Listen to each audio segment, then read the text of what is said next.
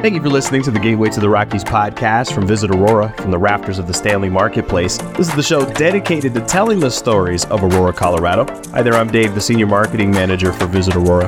The culinary world is a beautiful convergence of art, science, and the demands of our senses. Dissatisfied by the options available to those with food allergies and intolerances, Gina Di Tullio created Gina's Kitchen, a dynamic Aurora restaurant where creativity and dietary inclusivity are pillars. Good morning, Gina. Good morning, David. Thank you so much for having me. The name Di Tullio evokes images of a big Italian family dinner. Uh, I don't imagine a lot of that was dairy or gluten free. Is that an accurate guess of what life was like growing up? Absolutely. I think that was probably one of my most sad realizations when I ended up dairy free and gluten free was that the Italian food was going to be a struggle to try to figure out how to make and or find. So, Gina, you didn't start off as a chef by trade. Your path was in the performing arts. Yes. You started your personal gluten, egg, peanut, and dairy free quest, as you put it, in 2011. What was the catalyst or impetus that caused that change in your lifestyle initially? Well, I have a chronic cough and I've had it since I was 31 years old, and Western medicine couldn't really figure out what was wrong. So I finally went to, um, actually, I was working at a chiropractic's office and um, everyone who came in with different ailments would get allergy tests. And so I thought, well, you know, I don't probably have an issue with gluten, but I'm going to try it anyway, just get rid of it just to see. And I took the test and I was indeed allergic to or intolerant to gluten, dairy, egg, peanuts. So that changed my life a lot. And I am a, a, baker just by hobby. I was. And so I wasn't able to do any of the fun things I wanted to anymore. So it just kind of led me down a new chemistry path of trying to figure out how how to bake um, for myself. And then I ended up doing it for the public as well. Did a light bulb go off after that allergy test? Was there a, oh, that's why I felt bad for all these years or I had these specific issues? Did it, was it kind of a, a, a luminous moment for you? Absolutely. You know, uh, allergies affect people in different ways and intolerances, and especially gluten. It can be skin or it can be joints. Um, excuse me. For me, it's brain fog and I would find myself, you know, self out in Walmart, not knowing how I got there or where I put my keys or finding stuff in the freezer, just really weird things that um, after I eliminated the gluten, they made sense because I was no longer doing them. And then one time I got accidentally poisoned, I call it, but I accidentally ingested gluten yeah. and I started feeling all of those things again. Okay. And I was like, oh my gosh, it's so weird that you know, that's what the familiarity was. So. On, the, on the other side of that, when you eliminated gluten from your diet initially, what was the impact? Did you notice a great impact immediately, or was it a slow realization of, okay, I'm feeling better, my life has improved generally? It's a slow one because yeah. it takes a long time for the body to repair after, especially years of um, ingesting food that you're not supposed to. So I had leaky gut, and that's something that, yeah, months later I would I, I would start to feel better. And so it was more of a retroactive, wow, this is kind of cool versus, oh, yeah, immediately. You know, some people, though, if they have the more um, gastric issues with gluten, they'll notice it immediately because their stomach stops hurting. So, so as you start baking for yourself and developing the idea of, of recipes for yourself, what was your initial experience like? Going to local restaurants and grocery stores and the offerings that they had even, you know, 15 years ago? Well, restaurants were pretty much null. I couldn't actually go out, and yeah. it was very disappointing to me. Grocery stores, um, because I have multiple food allergies, that was also a struggle. Um, most of the cookies that were gluten free would also have eggs or milk or both. And the product that was gluten, dairy, egg and peanut free usually was very salty or it had a lot of fat in it or it was just dry. Mm. So it was it was abysmal and I realized I was going to have to figure it out myself. So I went I went home and I was like, "Well, I'll just make cookies." Well, that's not happening either because I had to find a flour blend that worked or you know one that didn't have any dairy in it because most of them have dairy. Yeah. So it was just a, a kind of a journey of experimentation at that point. You began that experimentation with your own recipes, sharing them with friends and family initially. When did you know this is something I could be doing to help a lot more people? So, um, years and years ago, I had a, a sandwich business called the Gorilla Grinders, and I sold them out on the street corners at Champa and 18th. And I didn't last long. Um, Quiznos put me out of business pretty quickly, but I knew at that point that I had to have a commissary if I was going to do anything publicly. So my friend came to me in 2015, I think, and he said, you know, there's this new Cottage Food Act where you can do this in your home if you want to start selling these again. So I, at first I was like, I'm not going down that road again. And yeah. then I thought, you know, if I can do it from my house, why not? And it probably will never grow and I'll never end up having to use a commissary. So I'll just start it here and see what happens. So that um, was in 2015 when I just decided to, to try I had one co- one cookie and one granola that I was making for myself. Yeah. And so I started to um, sell those and see how you know they how people were receptive to it, and and it kind of blew up. it's a big jump going from what is essentially a, a, personal passion to making it a business, your livelihood.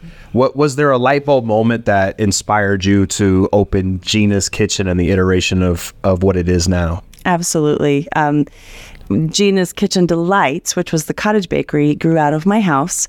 And in order to make it, in order to find a space, I would have to work in a commissary again, as I said. No commissaries accommodate all of those allergies. Yeah. So the first trek was to find a space or to buy a space and make a commissary for myself and other people like me to um, to try to sell the goods. And then I thought, well, I, if I do, I want a little storefront or a stand where I can sell the baked goods for people to come in. And then I thought, you know, everyone loves my hot food too. I'm a, a caterer. I do weddings, I do parties, I have my own parties, and people come for the food. So yeah. why not expand and just do a storefront that offers hot food as well as baked goods? What's the cliche? Obstacles only exist when you take your eyes off the goal. You mentioned the fact that there weren't commissaries that could accommodate what you needed to deliver. When it came to establishing the business, what were some of the other surprises that sprung up during that process of opening a quote unquote brick and mortar location? Right away I thought that I would need to join a collective or a community kind of effort in order to get my food out and to get my word out because I don't see myself as a business person. I see myself as a as a baker. Right. And so, you know, the actual advertising part I thought would be very burdensome. So I, I joined the collective over at Parkside um, thinking that that would be helpful. Um, and then we had some issues with construction in, in the parking lot. I'm sure everyone's heard of it um, with the apartment building blowing up. And then after that, everyone in the eatery seemed to just become very much about their own businesses and not part of any kind of a community. So that's been a huge struggle for me is I'm a very community oriented person and I'm having a hard time getting everyone else to be on board and supportive as a collective. So that was if I were to do it again, I would do a standalone space part of the idea of community though i imagine is is you must have found community within the intolerance and allergy community. Uh, what was that process like and how did you develop those relationships? That's a great question. Uh, that was another surprise for me was that i don't get a lot of foot traffic. So um, my guests were actually putting me on different apps okay. that were very helpful. They would put me on gluten find me gluten free and happy cow and Google was very helpful. So I discovered that trying to cultivate trying to attract people into the store with just random people wasn't working. But I, I get all kinds of people through the apps, um, people at the hospital that come into town for their hmm. families yeah. or themselves, and people driving through from the east because there's absolutely nothing in the small towns, you know, east of here or even the states east of here. So it, it just became it became more about putting the word out digitally yeah. and getting people specifically to come to me. And and so that's what I do. Only about 10% of my traffic is is just drop in people. Everyone is very focused on finding Gina's Kitchen. As you mentioned, Gina's Kitchen is inside of Aurora's Parkside Eatery, which is a very unique venue right near the town center at Aurora. It also shares a space near a large apartment building, which, as you mentioned, suffered a devastating explosion a while back. How did that event affect your business, and, and have you seen a bounce back since that time? It really was devastating, David. You know, I had I was a, a really early morning business, the only one. And so I tried to continue breakfasts, but losing that captive audience, all the breakfast people went away. So then I ended up a lunch and dinner place, which is fine. But it, I just don't think we got to grow. We didn't have the opportunity to, to grow in a normal arc. So we were just flatlined for the longest time. Um, the landlords finally, um, in May, I think, started to re rent the space, the apartments.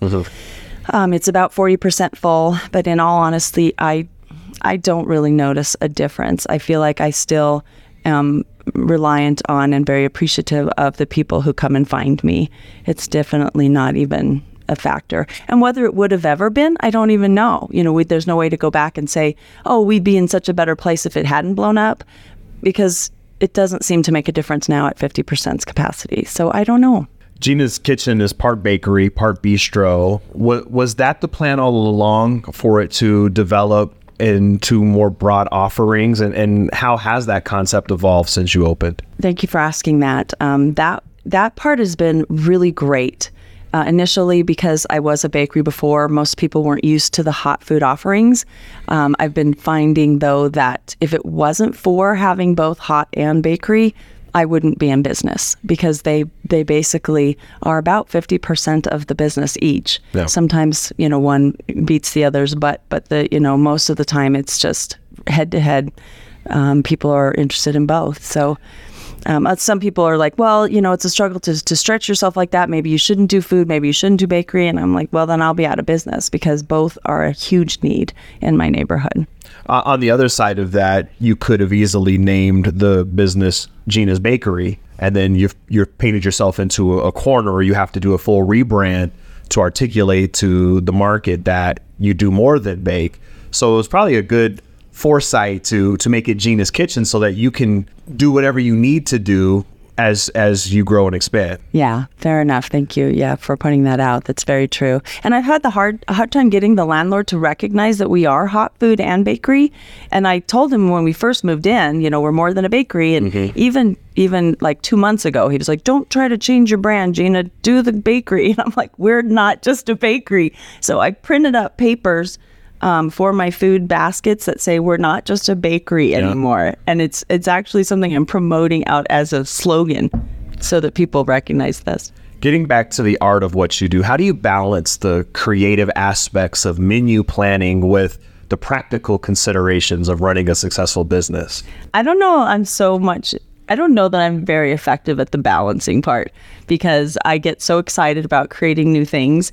I think we're probably up to about 150 different baked goods now Wow. that litter our wall. We have a wall of magnets of all the labels of everything. So um, I I think I probably drive my staff crazy because every time they come in, there's something new in the case. But the customers love it. They love that they can get their standbys, their their good old doorbells that they just absolutely love, and their cookies. And then what has Gina created now? What's the new thing in the case? So it's it's it's hard because it's a lot of stuff. But I definitely am more creative in the bakery than I am in the food. The food it's a little bit it's a little bit more challenging and less efficient to be innovative and um, spontaneous and impromptu on the food hot food side because I'd have to change the menu and I'd have to do all of those things. But bakery, I can kind of slide things in under the radar. Are there certain menu offerings or recipes that you get particularly excited about? Yes, I I've discovered I make really good soup. I didn't know. I was always so scared of soup. And now everyone who comes in, they're just like, Your soup is my favorite thing. So I'm very excited that I've mastered the soup, I've mastered the bread, and um, I get very, very excited about making things, all things chocolate. So that's my favorite, is the chocolate. Uh, I asked this question on another episode. Um, I'm always fascinated by those in the culinary arts. Is baking more difficult than traditionary culinary skills or other culinary skills? There's there's an added layer of science to baking. I, I feel. There is, and I love science. Yeah. Um, I think some people feel that way because with cooking, you can just uh, put a splash of this and you know a little pinch of that, um, which I definitely cook that way. That also drives my staff crazy because they can't replicate any of my recipes Right. when I'm doing the soups and such.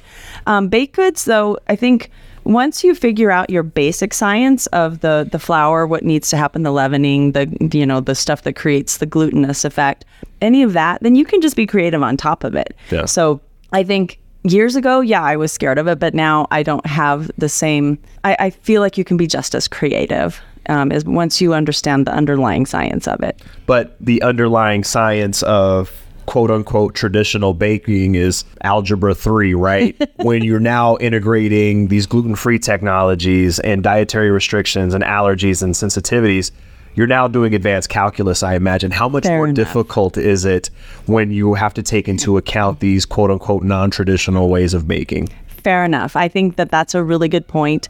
Um, I have had to become somewhat of a nutritionalist because I need, you know, knowing what people's allergens are and how I can replace if they can't have this type of nut, then well, that's replacing the oil in Yeah. the recipe. So then what would be a good alternative? Um, also, you know, I had this gentleman come in just the other day. He can't have any nightshades and he wanted pizza crust and, and our pizza crust has potato starch in it. So he was just so excited that I was going to try to adapt something for him. And we mapped it out on the board and we were doing, you know, four, fi- 155 grams of this and that. And we were able to replace the potato starch with a, um, a ratio of probably like three to one of arrowroot and sweet rice flour. And so I gave him three different choices that had arrowroot, that had um, tapioca starch, and then the sweet rice flour. And so he picked the one that was best for his mouth feel, and and so we were able to create a whole new product for him. So that was fun. And you're right, it does take some science and knowledge and understanding how those other starches react. Because some of them, if you put too much um, tapioca starch or arrowroot in something, it ends up like boogers versus right versus cornstarch, you know. Yeah. it's a true convergence though of art and science what, That's me. I'm Yeah. an art and scientist because I love computer science and physics and math, but I am a performing artist and cook as well. you you literally just touched on my next question, but I'd like for you to delve into it even more. You know, given your commitment to offering allergy sensitive food that tastes delicious, how do you approach the process of adapting traditional recipes to meet gluten free and vegan requirements while maintaining that high standard of taste? How, how else is that manifested? Mm-hmm. Google helps a lot because there are so many different flours and starches that I've not even ever heard of. I'm actually wanting to start to play with sorghum flour a little bit more. Excuse me, that I was that I was um, a little bit more um, nervous about in the past, but basically just getting to know your product, getting to know the ingredients, and understanding how they chemically react to each other and what their viscosity is or what their um, their consistency is. If you add liquid if you don't if you need to add extra baking soda you know versus baking powder you know and and so i just think each little individual ingredient reacts differently with the other so it's just becoming very familiar with all of the the um, the aspects of your ingredients There seems to have been a lot of advances in food technology, particularly in the last decade, compared to when you first started your dietary quest. What are some of the biggest innovations you've seen over the last decade for those with allergies or dietary intolerances? What are the big game changers out there? I think it's all the starches, to be honest. You know, we've got cassava plant or cassava, which comes from the root of a yucca plant. I mean, who would think that that's something that you can cook with, you know? And I used to make tortillas out of it and found out that that's actually a Native American tradition is that they use that for the starch in their foods. So that one, and then the different types of sugars. I'm not an artificial sweetener person. Um, stevia is probably um, something that I like to use because it comes off of a plant. But now there's monk fruit, you know, and there's um, date sugar and sweet potato sugar and beet sugar and all of this stuff that's really natural that you can use that has less glycemic load than normal sugar. It's not processed. And who would have thought that you know somebody who's having candida or gut allergies to a regular sugar could actually have you know a sweet potato sugar or a date sugar? So i think that's really cool that people have options. We talk about inclusion in a cultural sense and in workplaces, and in, it's really interesting that you're creating an environment of inclusivity through your work. Do you feel uh, a sense of responsibility to embrace people that maybe feel cast aside by traditional uh, food? absolutely i do i think it's so important in for inclusivity in any environment Yeah. and when when it happens with food it's it's painful because that's we love we show love through food. Mm-hmm. We have social interactions and connections with people through food. And for years, going to an event or a work event or something where I have to bring my own food or I have to sit and just drink tea because there's nothing else for me to have. Right. It's it's hard and it's sad.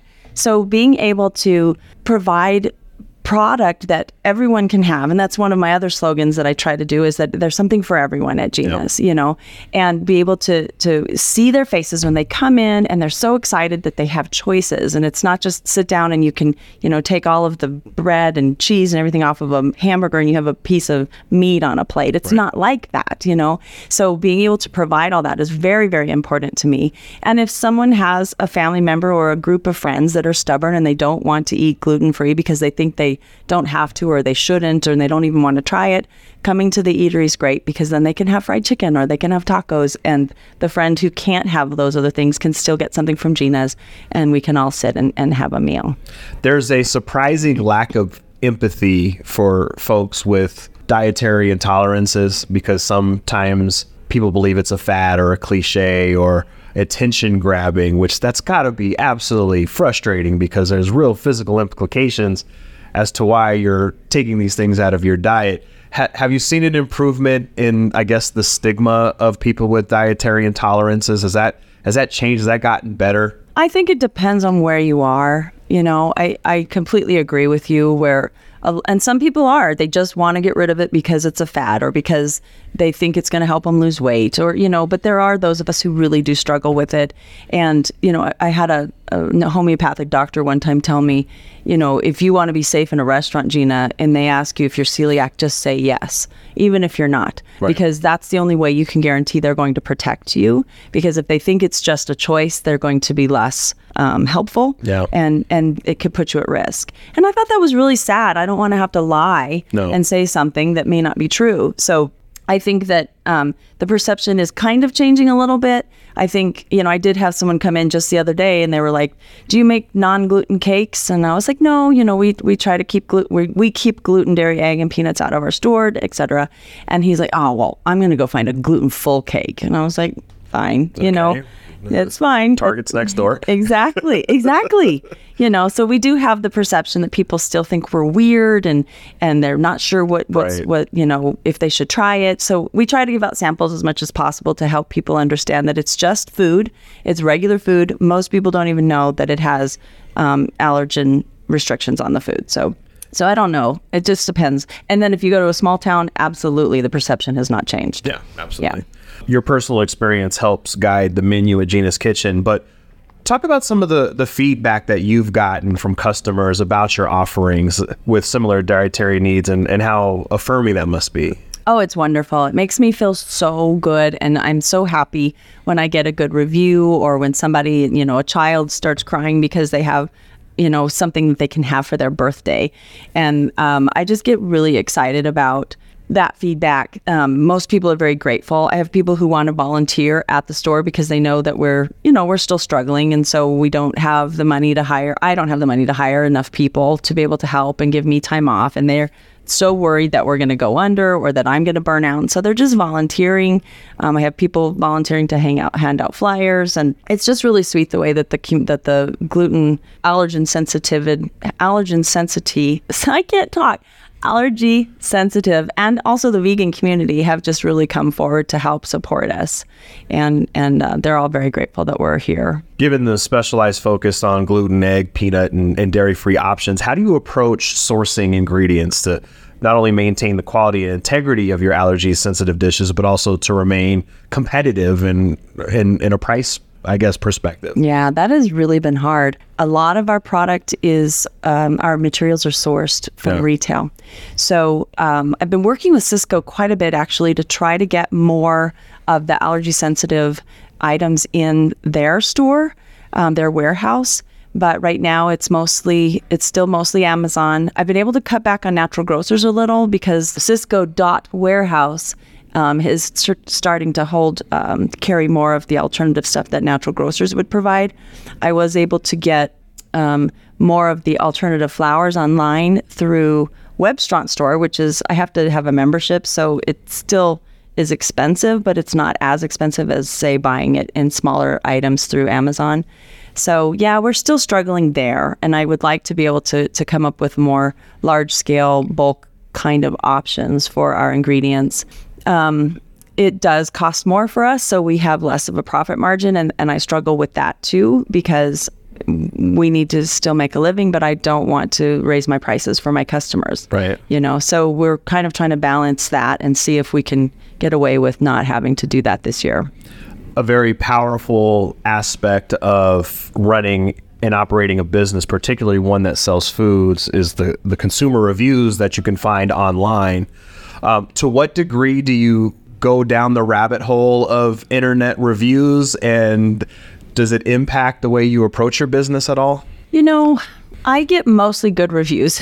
so right. so that's a good thing. But I do get some that are I get frustrated with some of them um, because they are some that are lower reviews about pricing or about the size of the product or you know one woman was really upset because she thought that I only used olive oil in the in the store and she found out I also used palm shortening or palm oil. So it was it was just interesting because I I get these people that have a struggle with Gina's Kitchen, and so they write it down in a review for all the world to see, and you know, and I'll thank them for the review and, and explain it and try to have a conversation with them yeah. offline to you know make their their experience better but then they just never respond so it just yeah. it i don't really change the way I do business, but it does affect me because I want everyone to be okay. And I if I did something or if one of my employees did something that was a struggle for them, I'd love for them to just come to me, talk to me. I will make it right. I'm a really nice lady. yeah. You know, and I I just want everyone to be okay and and have a good experience.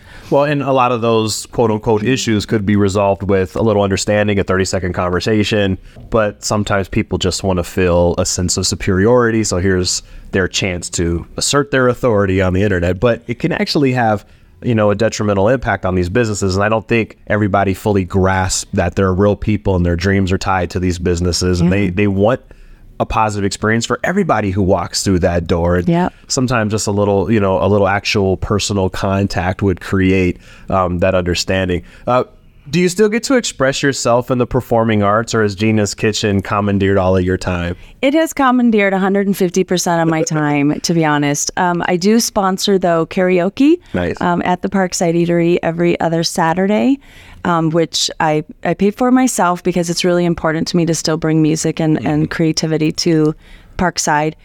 So I get to sing there, which and is really incredible lovely. singer. I've known Gina for a long time. She's a very good singer. Thank you, David.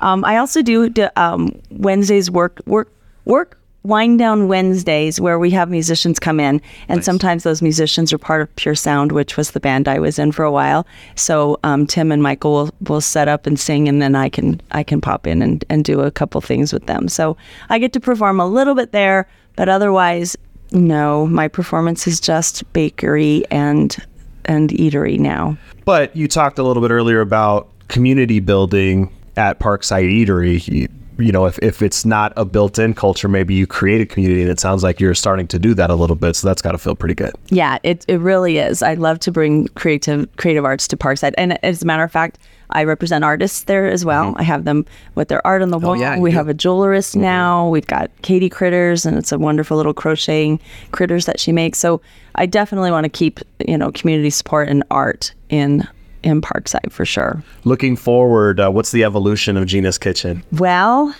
I can't really say publicly yet, but we might be expanding to another place. It would not be removing from our, um, Aurora. We would still be in Aurora, but um, because of the fact that I'm struggling so much in the current store, I feel like if we stay where we are, it's we may not make it. So I'm thinking about expanding and doing a smaller version of Gina's Kitchen in a different town, different city, where it's going to be a little bit more embraced. So hopefully the two of them together will be able to get get us far. But if we can't do that right away, then it will ad- eventually happen. Um, Boulder and Fort Collins are, are where I would like Gina's Kitchen to go um, ultimately and just keep expanding as we go.